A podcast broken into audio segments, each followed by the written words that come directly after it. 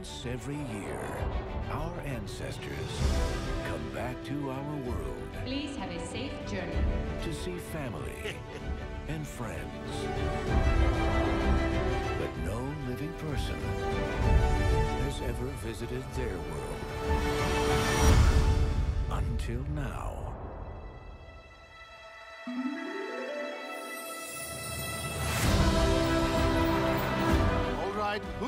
I'm sorry.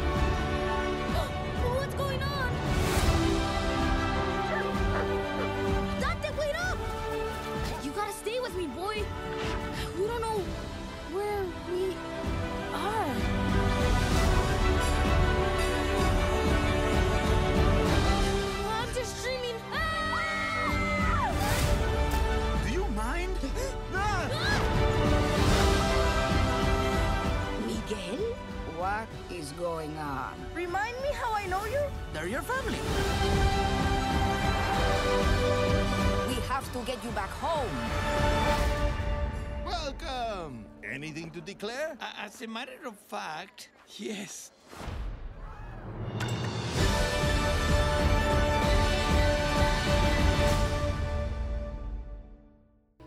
Little Miguel loves music. His family, not so much, or rather, not at all.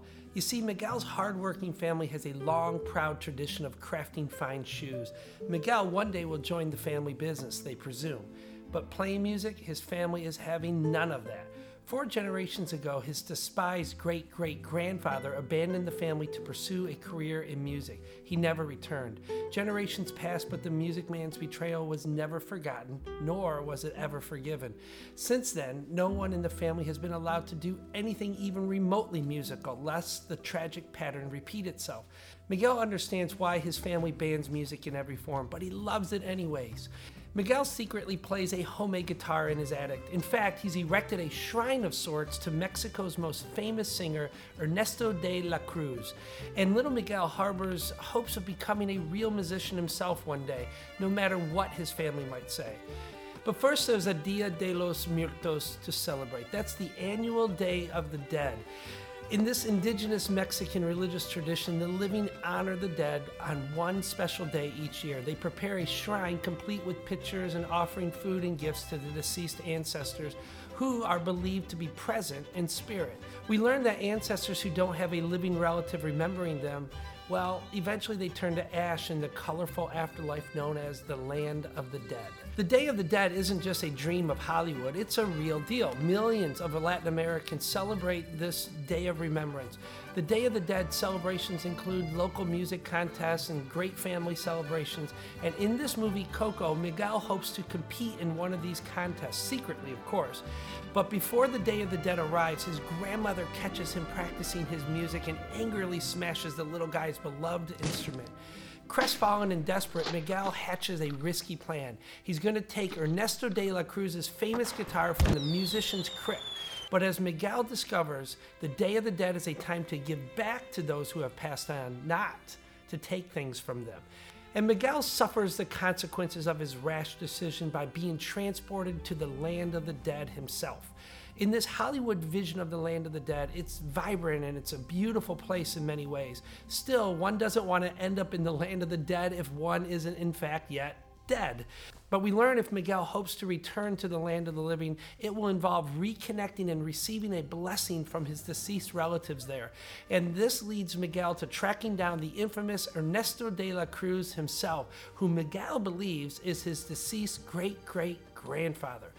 Now, I read a lot of reviews about Coco, and some people thought that the movie lacked a little storytelling compared to some of the other Pixar movies, but I thought the storyline was incredible. I thought it was clever and witty, and at times it, it moved me to laughter, and other times it moved me to tears. Coco focuses on two intertwined themes the importance of family and finding your purpose. Now, in the case of Miguel, it's about him not feeling like he belongs in his family. Sometimes I look at De La Cruz and I get this feeling like we're connected somehow. Like if he could play music, maybe someday I could too.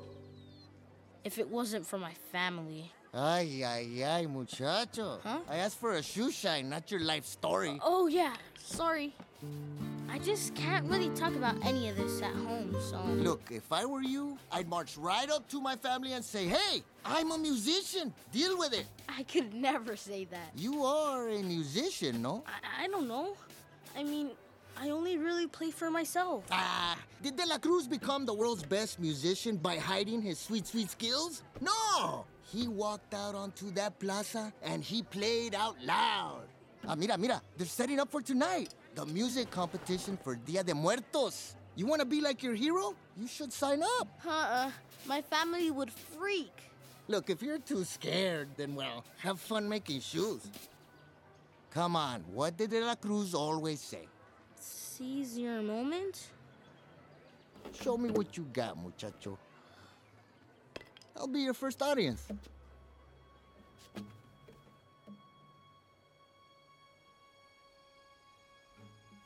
Miguel! Abuelita! What are you doing here? Um, uh, You leave my grandson alone. Doña, please. I was just getting a shine. I know your tricks, Mariachi. What did he say to you? he was just showing me his guitar. Shame on you. My grandson is a sweet little angelito querido cielito. He wants no part of your music, Mariachi. You keep away from him. Ay, pobrecito. Estás bien, mijo. You know better than to be here in this place. You will come home now. We repeatedly hear variants of this idea nothing is more important than family. Near the end of the film, one of Miguel's deceased ancestors tells him, Never forget how much your family loves you. The film delivers this unmistakable message that cherishing our family here and remembering those who have passed on are both important. And we're going to talk about that this idea of remembering. Well, music is also shown to be positive in this film. It's a life giving force, even though Miguel's family is initially very suspicious of it. By the time the credits roll, however, most of them embrace a new appreciation for how the, the songs we pass on from generation to generation have a very special meaning to them. Miguel meets a character in the land of the dead named Hector who helps him on his quest to reach Ernesto. Hector, and at times Miguel's family, all make these huge sacrifices to deliver the boy back to the land of the living. The film also delivers what is perhaps Disney's core philosophical message follow your heart, seize your moment. This seems to be the theme that comes out of Hollywood a lot. Movie after movie, in some way or another, encourages us to chase our dreams. And this message of encouragement to chase our dreams is a positive one. But pursued to extremes, however, it can devolve into something well, dangerously narcissistic. And that's a theme that becomes very obvious in this movie as well. But underneath everything in this movie, there is a spiritual worldview that is presented, and it's rooted in Mexico's Day of the Dead celebrations. Don't give me that look. Dia de los Muertos is the one night of the year our ancestors can come visit us. We've put their photos on the ofrenda so their spirits can cross over. That is very important. If we don't put them up, they can't come. We made all this food, set out the things they loved in life, mijo. All this work to bring the family together. I don't want you sneaking off to who knows where. Where are you going? I thought we were done. Ay, Dios mío. Being part of this family means being here for this family. I don't want to see you end up like. Like Mama Coco's papa? Never mention that man. He's better off forgotten. You're the one who. I was just. But I. Was. Papa? Papa is home. Mamá, cálmese, cálmese. Papa is coming home. No, Mamá. It's okay. I'm here. Who are you? Rest, Mama. I'm hard on you because I care, Miguel. There is definitely an unmistakable spiritual undercurrent to this movie, and it plays a central role in everything that happens in Coco. And though that holiday has historically had links to Catholicism in Mexico, there's hardly anything here that deals with that connection. I think the closest thing in this movie is where Grandma makes a sign of a cross at one point. But the story walks us through a fairly intricate theological understanding of what happens after we die. In a nutshell, we learn that those who die pass on to this wondrously beautiful afterlife that, Apart from, you know, its residents being mostly skeletal, it's just like our world. They they go to concerts, they drink, they laugh, they play, they spend time with other deceased relatives and friends. One day a year, however, some of them have a chance to walk across this magical bridge out of the land of the, of the dead to revisit the land of the living, though only as ghosts who are invisible to those who are still alive. They're only granted that access, however, if someone still has a photograph of them and is displaying it on the day of the dead. No photograph on display equals no passport back for the day. At the deceased grave sites, relatives leave offerings for their ancestors, things that they loved in this life, one person says in the movie. People in the land of the dead live only as long as they are remembered by someone in the land of the living. But there's another deeper and more unsettling layer to these beliefs as well. Once no one alive remembers you anymore, you fade into dust, annihilation, it would seem. The final death, one character calls it. We actually see this played out in one of the pitiful minor characters' life in this film. Miguel's decision to steal Ernesto's guitar ushers him magically into the land of the dead. In order to get back to the land of the living, Miguel must obtain the blessing of one of his relatives relatives there, many of whom he soon meets. This seems as if it should be pretty straightforward, but various plot twists make the earning of that blessing, you know, more difficult than expected. And if he can't get back by sunrise the next day, he'll be trapped in the land of the dead forever. As the clock ticks down, Miguel's hand slowly begins to turn to bone like all the other deceased re- residents there. Spiritual themes run throughout this movie. Magical creatures known as spirit guides can be found in the land of the dead as well.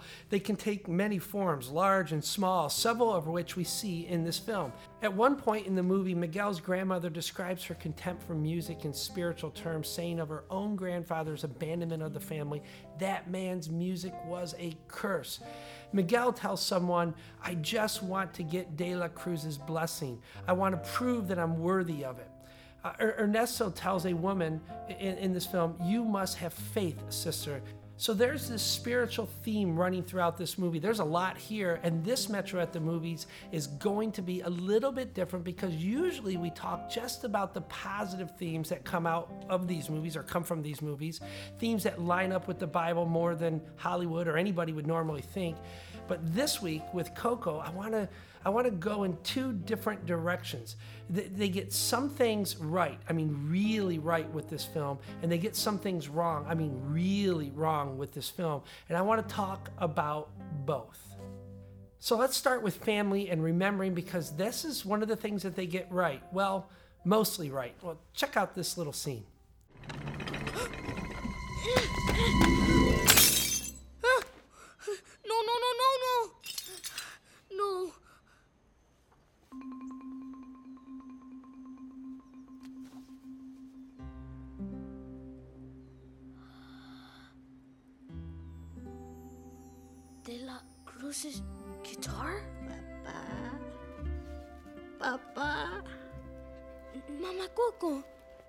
Is your papa Ernesto de la Cruz? Papa. Papa.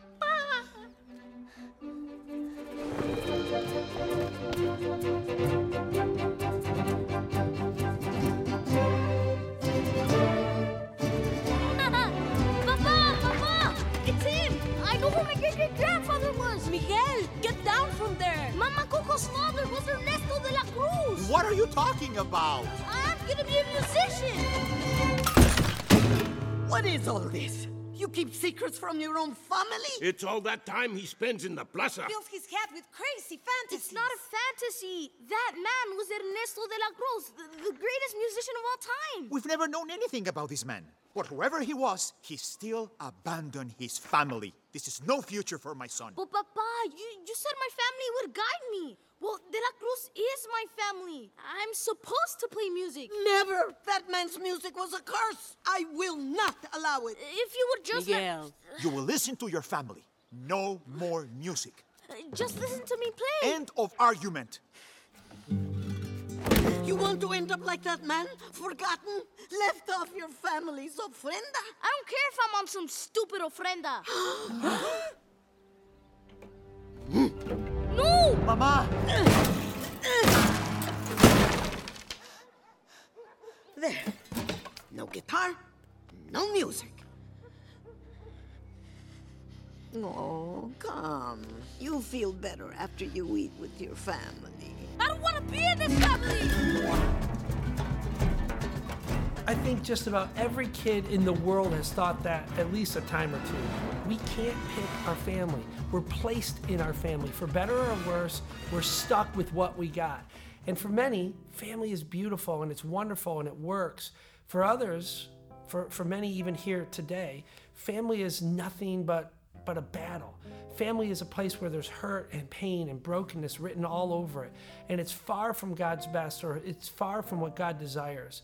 I think no matter your story, you want your family to work, or you hope that it would have worked. We, we want it to be good. When, when we have kids, we want to give them the best family possible. We have these incredible dreams of our kids growing up in a secure, loving environment. We want mom and dad to be well, we, we want them to be mom and dad, and we want to create relationships that are worth remembering. Well, in this little movie, remembering family is everything. Honoring family is everything. Getting the family blessing is everything. I want to show you a great little scene in this movie. Miguel is in the land of the dead and he wants to return to the land of the living because of his because of his love for music. There is one big thing standing in his way. The family blessing.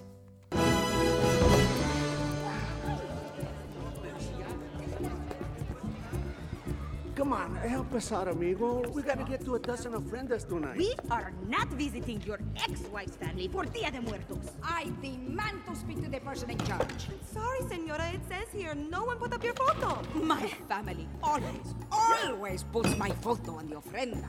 That devil box tells you nothing but lies. Mama Imelda?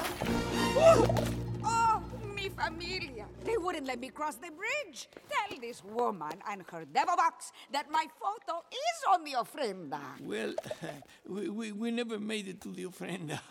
What? We ran into a. Um, Miguel? Mama Imelda. What is going on? You the Rivera family? Well, you're cursed. What? Dia de los Muertos is a night to give to the dead. You stole from the dead. But I wasn't stealing the guitar. Guitar? It was my great great grandfather's. He would have wanted me to have it. Ah, ah, ah! We do not speak of that musician. He is dead to this family. Uh, you're all dead? I'm sorry. Uh, whose alebrije is that? That's just Dante. He sure doesn't look like an alebrije. He just looks like a plain old dog or a sausage someone dropped in a barber shop. Whatever he is, I am Achoo! terribly allergic. But Dante doesn't have any hair. And I don't have a nose, and yet here we are. Achoo! But none of this explains why I couldn't cross over. Oh. You took my photo of the ofrenda? Oh, it was an accident. How do we send them back? Well, since it's a family matter, the way to undo a family curse is to get your family's blessing. That's it? Get your family's blessing, and everything should go back to normal. But you gotta do it by sunrise. What happens at sunrise? Híjole, your hand. Huh? Whoa, Miguel, can have you fainting on us. but not to worry. Your family's here. You can get your blessing right now. Cempasúchil, cempasúchil. Aha! Perdón, señora. Oh. now, you look at the living and say his name. Miguel. Nailed it. Now say, I give you my blessing. I give you my blessing. I give you my blessing to go home, to put my photo back on the ofrenda, and to never play music again. What? She can't do that. Well, technically, she can add any condition she wants. Fine. Then you hand the petal to Miguel.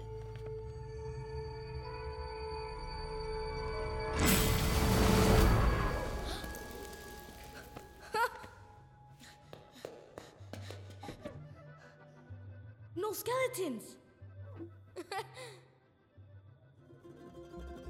Mariachi Plaza, here I come.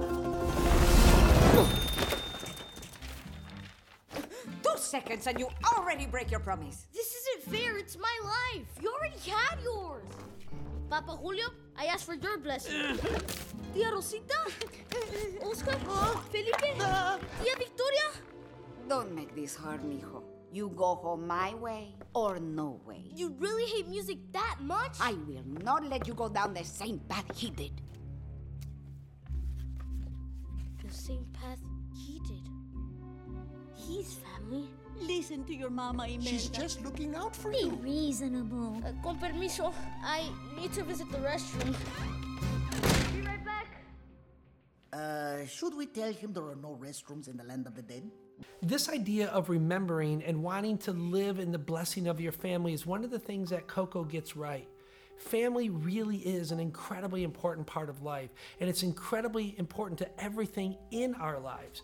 Remember when Jesus was on the cross? One of his very last acts, in the midst of his crucifixion, his own mother was standing by. She is watching her son die, and Jesus does this most amazing thing. He cares for his mother, he cares about his mother. He looks toward John, one of his closest disciples, one of his best friends, and he, and he makes sure that he would take care of his mother. Take care of her, he says, just as if she was your own mama. What an amazing description of, of the beauty of family, how important family is. There's just something powerful and deeply personal about getting family right. In this movie, it's it's more than just about being loyal to family. It's deeper than that. It's remembering family. It's about carrying those experiences through your life and learning from them, the good and the bad. In this movie, they have this memory of the great great grandfather who betrayed them and hurt them. He ran out on them, but nobody wants to talk about it. They want to sweep his memory under the rug. They, they want to pretend that it never happened, that he didn't exist. Instead of learning, they want to forget. And this movie teaches us something really, really important about remembering. You see, we live in this fast paced world that constantly demands our attention. The regular barrage of headlines makes it you know hard to remember last week's breaking news let alone the, the memories of a lifetime. In a world that moves so quickly remembrance is often a liability especially when our memories hurt when there's when there's pain in our memories. And from this little film we, we learn that we need to remember even the painful parts of our life which we prefer to forget. This little animation flick provoked some thoughtful questions about the significance of memory you know, why should we remember? What do we lose by forgetting? And perhaps most importantly, how do we remember the hard things of life without forgetting the beauty of the process we live through? The film addresses each of these questions through the lens of family life. Remembrance and loss are central to the plot of this film. Residents of the land of the dead depend on their living families to maintain their memories. If, if lost, the dead dissolve into this ethereal dust and they drift away, forgotten forever. Coco portrays forgetfulness as a powerful force both in this present life and in the afterlife. As a matter of fact, after her husband left, Miguel's great great grandmother excised the man's memory from, from, from her life, from all of her family life. But in doing so, she also deprived her daughter Coco of recalling the brief joys she had with her father, as well as the presence of music. It is an understandable decision. No one wants to live with that kind of pain, but removing all memory creates a pain of its own, one that carries consequences for the future. In some ways, Miguel's rebellion is one of those consequences. His decision to chase his dream of music at the expense of, the, of his family stems from a misunderstanding of his great great grandfather, one made possible by his family's commitment to forget him altogether. So, how do we remember in a way that embraces both the pain and the joys of our past? Well, Coco resolves this tension through support of family and through the support of community life. And the scripture teaches us to take time to remember as well. I don't know if you've ever thought about this, but the scripture teaches us that remembrance is good, that it is good to remember both the good and the bad, to learn from it and to grow into our next steps. There's an amazing little story that comes from one of my favorite books in the Bible. It's the book of Joshua. And the people of Israel were just about ready to cross over to the land of Jordan into the, what is called the promised land. They had just endured 40 long and difficult, hard years. Sure, there were joys along the way, but these were difficult times for the people of Israel. And when they finally crossed over the Jordan River, they were on the home stretch. The promised land was just ahead of them. It was up, up, up. It was joy, joy, joy. But God does an amazing little thing here. God leads them back to remember. Look, look at this little passage. It's found in Joshua chapter 4, and it says, When the whole nation had finished crossing the Jordan, the Lord said to Joshua, Choose 12 men from among the people, one from each tribe, and tell them to take up 12 stones from the middle of the Jordan, from right where the priests are standing, and carry them over with you, and put them down at the place where you are to stay tonight. And so Joshua called together the 12 men he had appointed from the Israelites, one from each tribe, and he said to them, Go over before the ark of the Lord your God into the middle of the Jordan River. Each of you is to take a stone on his shoulder according to the number of tribes of the Israelites, to serve as a sign among you. In the future, when your children ask you, What do these stones mean? Tell them that the flow of the Jordan River was cut off before the Ark of the Covenant of the Lord. When it crossed the Jordan, the waters of the Jordan were cut off. These stones are to be a memorial to the people of Israel forever. Now, you think about that.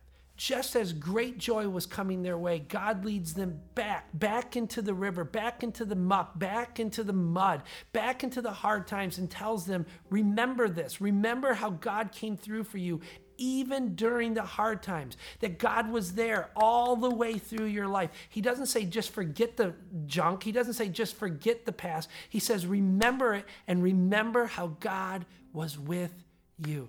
I came across a writer when I was reading about this film, and I can't remember who it was, but but he wrote about this idea of remembrance, and he said something like this. He says, "The fact that joy will always be tinged with sorrow should neither crush us nor cause us to flee from painful memories." And, and here's why: because Jesus has redeemed us, and Jesus says that sorrow in this world it's temporary, and this life is temporary. This is one of the great theological themes in this movie, and it's really one of the great theological themes in the Bible this idea of remembrance. Remembrance is a pathway to salvation in a sense. But in this movie, they get it really, really wrong. It teaches that salvation or eternal life in the land of the dead is, is found by, by being remembered by others, especially our family you know, in this movie, one needs their family to place their picture on the family's ofrenda. It's kind of like an altar to remember the deceased ancestors. They have to do this in order for the dead to return to the land of the living on the day of the dead. Uh, if not, they will vanish into oblivion. But listen, friends, this is wrong. Our salvation doesn't come from people remembering us. It doesn't come from us making a name for ourselves so that people remember us. Not at all. Salvation comes from God remembering us. That's where it comes from. Not from people remembering us, but from God remembering us. The reason I wanted to focus a little bit on this idea of remembrance is that it's a very significant theme in the scripture. The word remember is all the way through the Bible. In Genesis 8, for example, it says that God remembered Noah and the waters subsided. In Genesis 19, it says that God remembered Abraham and gives him a son, and he remembers Rachel uh, and opens her, her, her womb. Samson prays that the Lord would remember him in his death. Hannah prays that the Lord would remember her, and he and he does. He opens her womb for her, right? Nearly all of the prophets beg God to remember his people. And then of course, the thief on the cross asks Jesus to remember him when he comes into his kingdom, to which Jesus replied, "Today you will be with me in paradise." Indeed, it's not family who is our source of redemption. We don't need family to remember us. I mean, it's nice, it's important, but it is Christ. It is through Christ that we are redeemed. It's through Christ that we are adopted by the Father to be made his children, to be sealed by his Spirit. It's Him who calls us by name and gives us salvation. It's He who remembers us. We need God to remember us. We need to have this right relationship with God. We need to remember God, and He needs to remember you. I want to play just one more clip for you, and then I want to tell you a story that comes from the life of Jesus. Check this out. Brings back memories. Gracias.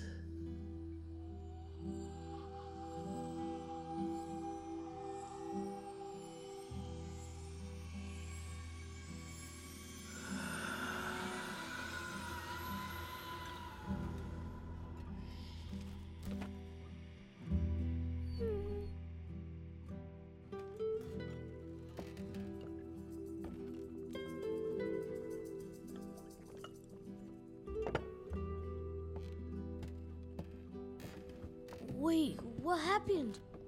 He's been forgotten. When there's no one left in the living world who remembers you, you disappear from this world. We call it the final death. Where did he go? No one knows. But I've met him. I could remember him when I go back. No, it doesn't work like that, Chamaco. Our memories, they have to be passed down by those who knew us in life, in the stories they tell about us. But there's no one left alive to pass down Chicha's stories. Hey, it happens to everyone eventually. Come on, De La Cruzito. You've got a contest to win. This movie presents some challenges. The main challenge is related to the worldview that the movie portrays. One where dead people can come back to the world of the living, and the living person, Miguel in this case, is able to travel to the land of the dead.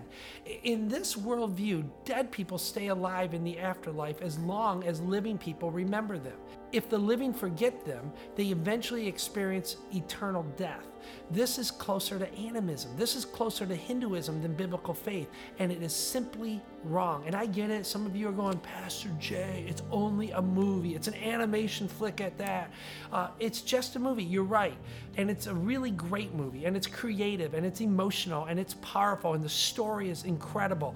And that's what makes it so dangerous. Jesus said, What we fill our eyes with eventually fills our heart. In other words, if we let things come into our lives and into our minds, into our souls unfiltered, they affect us. They affect our soul. They affect the way that we think. And eventually, the way we think is what we believe. And this is why, as parents, it's so important for us to talk to our children when we see things like this to, to make sure they understand what is right and what is wrong, what is true, and what is a lie.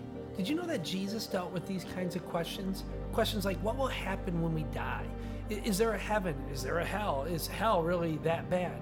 Can, can the dead come back to life? Can can we talk to the dead? Can can the dead visit us? You know, can we talk to grandma? You know, that kind of a thing. Well, Jesus tackled so much of this in one powerful story found in Luke 16. I just want to read it to you. And it says this. There was a rich man who was dressed in purple and fine linen and lived in luxury every single day. And at his gate there was this beggar named Lazarus, covered with sores and longing to eat what fell from the rich man's table. Even the dogs came and licked his sores. So you see this story being set up that one man had everything in this world and one man was poor. But there's not only the difference in wealth, but we're going to learn there's a difference in what was happening in their soul. The time came when the beggar died and the angels carried him to Abraham's side. That's a picture of being carried into heaven. The, the rich man also died and he was buried, but he was buried in Hades where there was torment. He looked up when he was in Hades, when he was in hell, he looked up and he saw Abraham far away with Lazarus at his side. And so he calls out to him, Father Abraham, have pity on me and send Lazarus to dip his the tip of his finger in water to cool my tongue because I am in agony in this fire.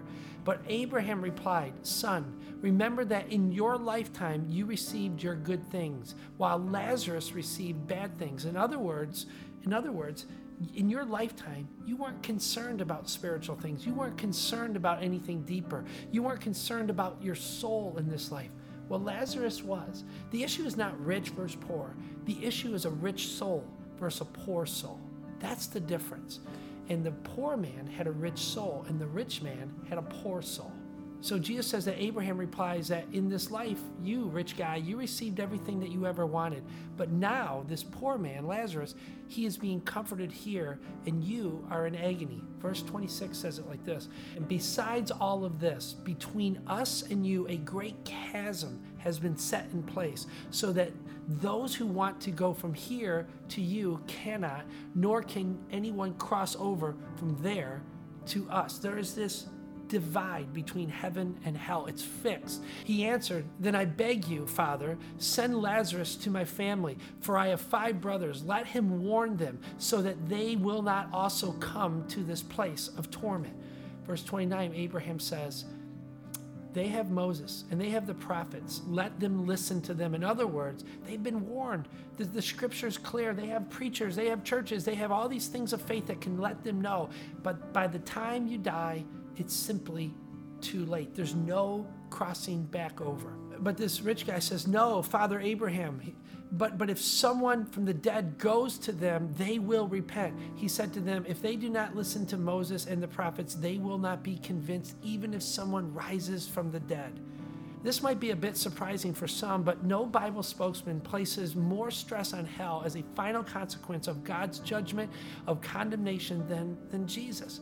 God's Son was the great theologian of hell. Jesus, the one who spoke of the inescapable, never ending, always pursuing love of God, spoke about hell more than anybody else did. One of the foundational principles Jesus taught in this lesson of the rich man and Lazarus was that hell has no exit door uh, he, he makes it clear that there is this great chasm that's fixed, that it's in place, that there's this separation between heaven and hell in, in, the afterlife. And, and there's no moving back and forth. Nobody can cross over. You know, a lot of us grew up with this idea that there's this purgatory out there that, that you can kind of hang in the balance, but the scripture doesn't teach that.